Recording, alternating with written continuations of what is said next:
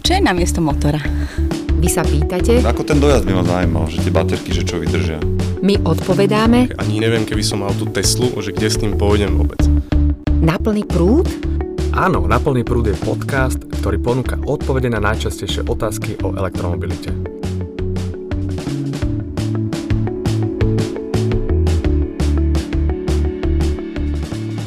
Vítajte pri počúvaní ďalšej časti podcastu Na plný prúd. Ja som Patrik Kryžanský zo Slovenskej asociácie pre elektromobilitu. O nabíjaní elektrických vozidiel sme hovorili v tomto podcaste už niekoľkokrát. Je to téma, ktorá verejnosť zaujíma okolo ktorej kolujú rôzne mýty. V predchádzajúcich epizódach podcastu sme si vysvetlovali, aké typy nabíjacích staníc existujú, ako rýchlosťou sa dá cez ne nabíjať, koľko to stojí. Skrátka o tejto téme sa dá rozprávať veľa a my sa k nej radi vraciame. Mimochodom, veľa sa hovorí, že nabíjačiek je málo a preto sa elektromobilisti nemajú kde nabíjať. No musím skonštatovať, že ich stav za ostatné dva roky utešene narastolo a aj my v asociácii sme zostali pozitívne prekvapení. Keď sme v roku 2018 evidovali niečo cez 100 nabíjacích lokalít, to znamená lokalita to je tam, kde prídete a vidíte minimálne jednu nabíjačku, nabíjace miesto, dnes je takýchto lokalít vyše 400. Na týchto vyše 400 miestach je k dispozícii vyše 800 nabíjacích bodov, to znamená ľudovo povedané zásuviek. No a z nich je takmer 180 rýchlo nabíjacích staníc, ktoré elektromobil nabijú povedzme v rádovo v minútach, teda to je pri tých ultrarýchlych, alebo rádovo v desiatkách minútach, to je pri tých rýchlych staniciach. Dnes bude ale reč o inteligentnej integrácii nabíjaček do pouličného osvetlenia. Všetci vieme, na čo slúžia pouličné lampy. A okrem ich primárnej funkcie, na čo by sa dali ešte využiť? ako nabíjačky možno, že by mohli mať solárne panely už na tej lampe a nemuseli byť vôbec napojené na elektrickú sieť. Pouličné lampy? Jedine z nich nejak ťahať energiu, ale ináč ma nenapadá na čo, však svietia. Ale svietia iba v noci, cez deň nie a je tam zdroj elektrickej energie. No len je otázne, či je cez deň aktívny. Dali by sa tie pouličné lampy využiť aj na nabíjanie batérií v elektromobiloch? Neviem, nemám takú informáciu, že by to bolo kapacitne dostatočné, ale asi tam treba väčší výkon. Po istých úpravách asi by sa dali, ale je to otázka, či tie lampy sú zapnuté cez deň. No a čo si máme pod týmto predstaviť, nám povie dnes Heliodor Macko zo spoločnosti SEAK. Ja som rád, že Slováci vyrábajú niečo podobné. Dobrý deň. Dobrý deň. Tak si povedzme nejaké základy o nabíjaní vo verejnom osvetlení. Prečo vlastne e, využívať lampy, ľudovo povedané, ale oficiálne by sa to malo volať asi verejné osvetlenie, alebo Verejné osvetlenie. prečo je to jednoduchšie častokrát, ako postaviť samotnú nabíjacú stanicu v podobe takého stĺpika? Ja začnem tým, že ako sme sa k tomu dostali. My v SEAKu vyrábame už 11. rok systémy pre riadenie osvetlenia, pre verejné osvetlenie. Naše krabičky, elektronika, ktorú fyzicky vyrábame v Prešove, riadia svetlo v Barcelóne, v Kieve, v Tel Avive, vo veľa mestách a tým my presne vieme, kedy ktorá lampa svieti, akou intenzitou a koľko energie potrebuje. Keď hovoríme o nejakom inteligentnom osvetlení alebo nejakej, nejakom riadení, to znamená, že vy viete povedať, kedy v noci má svietiť lampa menej. Predpokladám, že keď je 2 hodiny nad ránom, alebo 4 hodiny nad ránom, tak môže svietiť menej, ako keď je, veľká doprava, že? Presne tak. A pomocou takéhoto riadenia šetríme pomerne veľa energie. No ale my sme sa asi pred dvoma rokmi rozhodli, že ideme to rozšíriť o nabíjanie z týchto lámp. Robíme to preto, lebo ten zásadný problém pri nabíjaní je, že nabíjačky, hovorili ste, že máme momentálne 400 lokalít, to je super, ale ako na potvoru oni nikdy nie sú tam, kde práve chcem. A je potrebné, aby sme tých lokalít mali podstatne viac. Napríklad zásadný problém podľa mňa je, že ľudia, ktorí bývajú v paneláku napríklad a nemajú vlastnú garáž, si nekúpia elektrické auto dovtedy, pokým nebudú môcť nabíjať niekde blízko toho, ako kde bývajú. A ja vás ešte doplním ideálne v noci, to znamená vtedy, keď auto parkuje, v podstate ho nikto nepotrebuje. Presne tak. Bývate na sídlisku? Áno. Keby ste mali elektromobil, ako by ste sa doma nabíjali? No my doma nejako. Byt vysoko, auto nízko. Ten problém s inštalovaním nabíjacích staníc na sídliskách je taký ako všade inde. To znamená, treba rozkopať trochu chodníka, trochu cesty, dotiahnuť nové káble a môžeme postaviť nabíjacie stanice. No ale na čo by sme my to rozkopávali, lebo to je v skutočnosti najdrahšia časť takéhoto projektu na sídliskách, keď lampy, ktoré tam už dávno sú, majú elektrické vedenie zakopané. A navyše to elektrické vedenie pre lampy bolo dimenzované v časoch, keď ešte nebolo chýrovať o letkách. To znamená, že tie súčasné elektrické káble dokážu preniesť výrazne viacej energie, ako dnešné osvetlenie potrebuje. To znamená, že my potrebujeme menšiu kapacitu na osvetlenie, keďže sa to plánovalo ešte veľkoryso kvôli spotrebe minulých technológií, mala by sa tam výjsť aj kapacita pre nabíjačku? Dokonca niekoľko tých nabíjačiek. Tak povedzme teda konkrétne nejaký príklad. Niečo ste už inštalovali aj na Slovensku, tak skúsme povedať, že ako to vychádza. Typicky v rozvádzačoch, na ktoré sme sa pozerali na Slovensku, pouličné osvetlenie je napájané z vedenia, ktoré dokáže preniesť, má kapacitu rádovo od 40 do 80 kW. Ako náhle je nainštalované úsporné osvetlenie, povedzme na ulici a okolitých je 50-100 kW LED lamp, tak to znamená, že toto osvetlenie potrebuje 5 kW. Celý zvyšok tejto kapacity my dokážeme rovnomerne rozdeliť medzi všetky nabíjajúce sa auta. Takže to bude aj s inteligentným riadením. A chápem teda, že počas dňa, keď je tam tá kapacita vyššia, lebo však nesvietime, tak môžeme nabíjať rýchlejšie s väčším príkonom a počas noci to viete rozdeliť, pokiaľ by aj bolo potrebné pre osvetlenie nejaká kapacita, tak vy vlastne ten zvyšok rozdeľujete. Presne tak. Tá základná technologická nuansa, prečo to nie je také také jednoduché dať nabíjačku proste do každej lampy, je práve v tom, že potrebujete robiť ten inteligentný, volá sa to load balancing medzi jednotlivými autami. Preto, lebo nie všetky autá majú rovnaké potreby, niektoré autá majú trojfázové AC nabíjačky, niektoré majú jednofázové, niektoré autá sa dokážu nabíjať rýchlejšie, niektoré pomalšie a do toho máme ešte aj to osvetlenie, ktoré musí mať vždycky prioritu. Keby sa aj hneď niekto pripojil vadným alebo poškodeným káblom, tak nám nezhasne svetlo na ulici. Toto všetko musíme my ošetriť vytvoriť, aby sa dalo rozumne nabíjať. Tak späť k nášmu príkladu. Máme 40 až 80 kW k dispozícii pre nejaké osvetlenie. Z toho potrebujete pri výmene LED za lacnejšie LED, a teda nelacnejšie, ale za menej, efektívnejšie. Za efektívnejšie, ktoré menej spotrebujú, okolo 5 kW.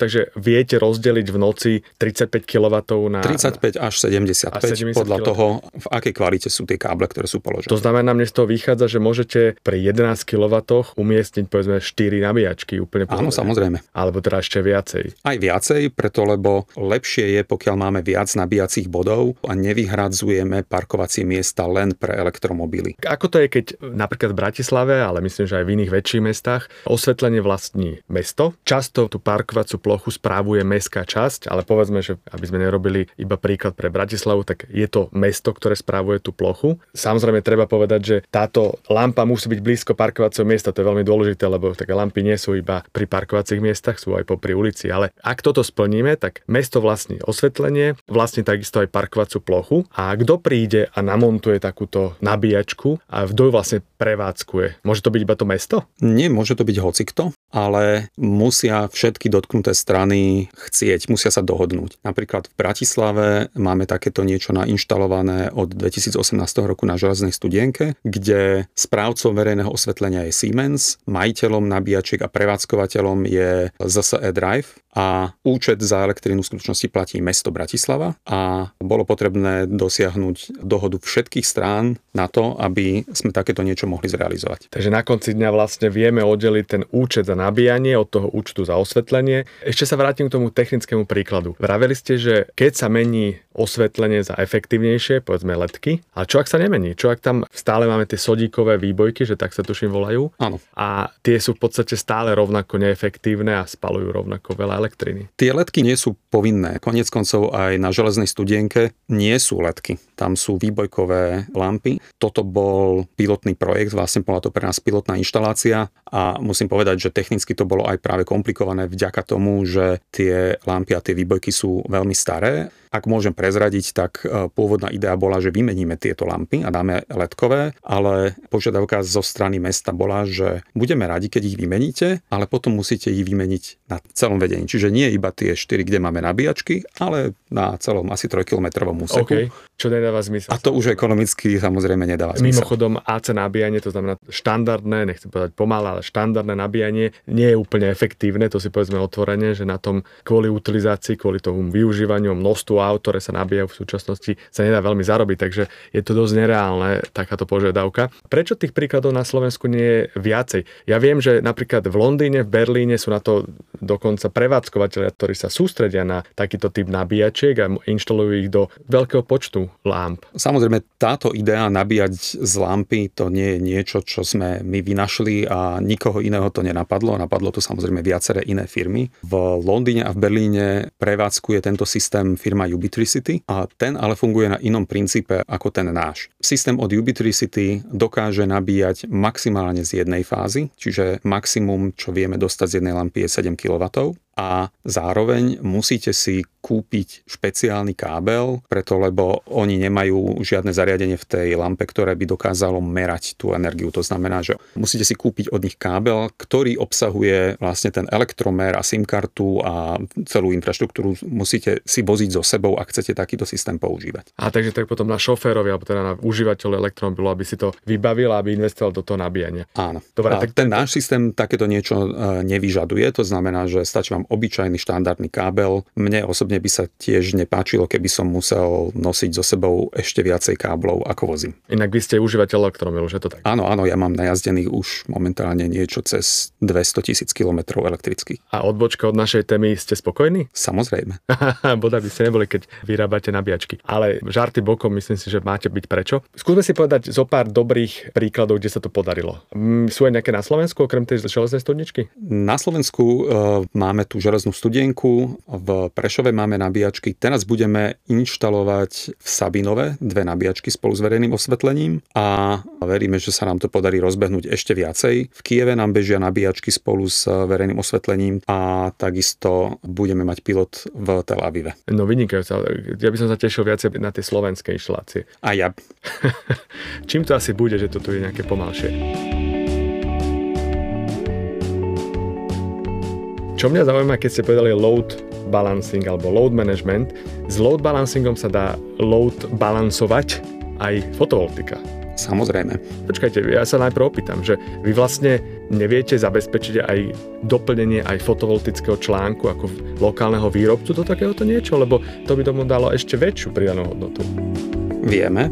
Máme už teraz na to prvý prototyp, ktorý chceme uviesť ešte tento rok do reálnej prevádzky verejnej. To pôjde teda na tie lampy? Nie, toto nebude súvisieť s lampami, preto lebo verejné osvetlenie zatiaľ u nás nie je častokrát napájané z fotovoltiky, preto lebo k tomu treba baterku, lebo v noci nám svet slnko nesvieti a keď sú k tomu baterky, tak tam nám zatiaľ nevychádza ekonomická návratnosť. Ale systém s fotovoltikou je zaujímavý pre komerčné subjekty, pre nákupné strediska, pre kancelárske budovy, pre všetkých, ktorí majú verejné parkovisko, na ktorom chcú poskytovať nabíjacie služby. Je to dôležité kvôli tomu, že dnes je dobrým a šlachetným zvykom na verejných parkoviskách pri nákupných centrách poskytnúť jedno, dve nabíjacie miesta gratis. Ako náhle nákupné stredisko bude chcieť tam mať tých nabíjačiek niekoľko desiatok, tak už to nebude môcť poskytovať zadarmo a zároveň postaviť niekoľko desiatok nabíjacích bodov vyžaduje vyššiu rezervovanú kapacitu, čo zvyšuje náklady a komplikuje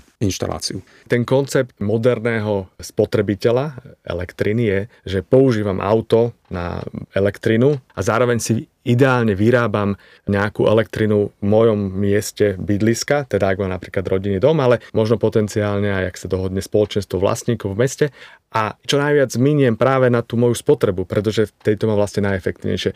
To dáva zmysel už aj pri dnešných podmienkach? Dáva to zmysel, i keď v prípade rodinného domu myslím, že ekonomicky až tak veľmi nie. Je to skôr vecou toho, že niekedy robíte veci aj keď sa to ekonomicky neoplatí. Tam, kde sa to oplatí a tam, kde smerujeme tento náš produkt, je práve pre office buildings alebo väčšie parkoviská, kde tých nabíjacích bodov je viacej, kde je potenciál, že tých aut sa bude nabíjať viacej a tým pádom utilizácia tohoto celého systému bude podstatne vyššia, ako by bola iba v prípade rodinného domu, kde je na najvyššie jedno elektrické auto. Aha, takže zase sme pri utilizácii, takže pokiaľ by som toto spravil v administratívnej budove, to znamená na streche vyrábam elektrinu a urobil by som tam niekoľko miest, povedzme v podzemnej garáži, tak už to dáva zmysel. Samozrejme, vtedy to už zmysel dáva a zároveň náš systém, keďže riadíme dynamicky a máme tam ten load balancing, tak my vieme jednotlivých používateľov klasifikovať podľa rôznych tried. Dokonca návštevník takéhoto miesta si bude môcť vybrať, či chce nabíjať napríklad zo slnka, ale bez garancie výkonu. To znamená, že začne pršať, nenabijem nič, a svieti slnko, nabijem koľko len môžem a bude to zadarmo,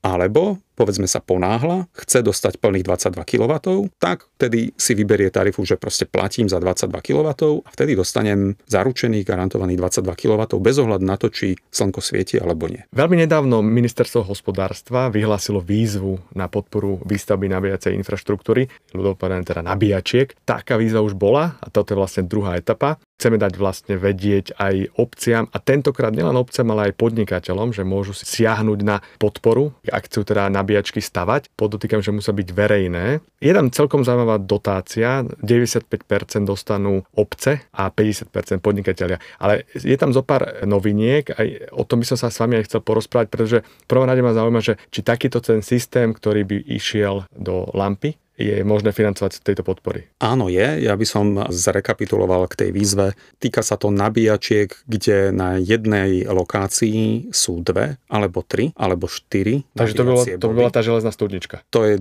na železná studienka by tomu úplne vyhovovala. Každý z tých bodov musí mať výkon aspoň 11 kW.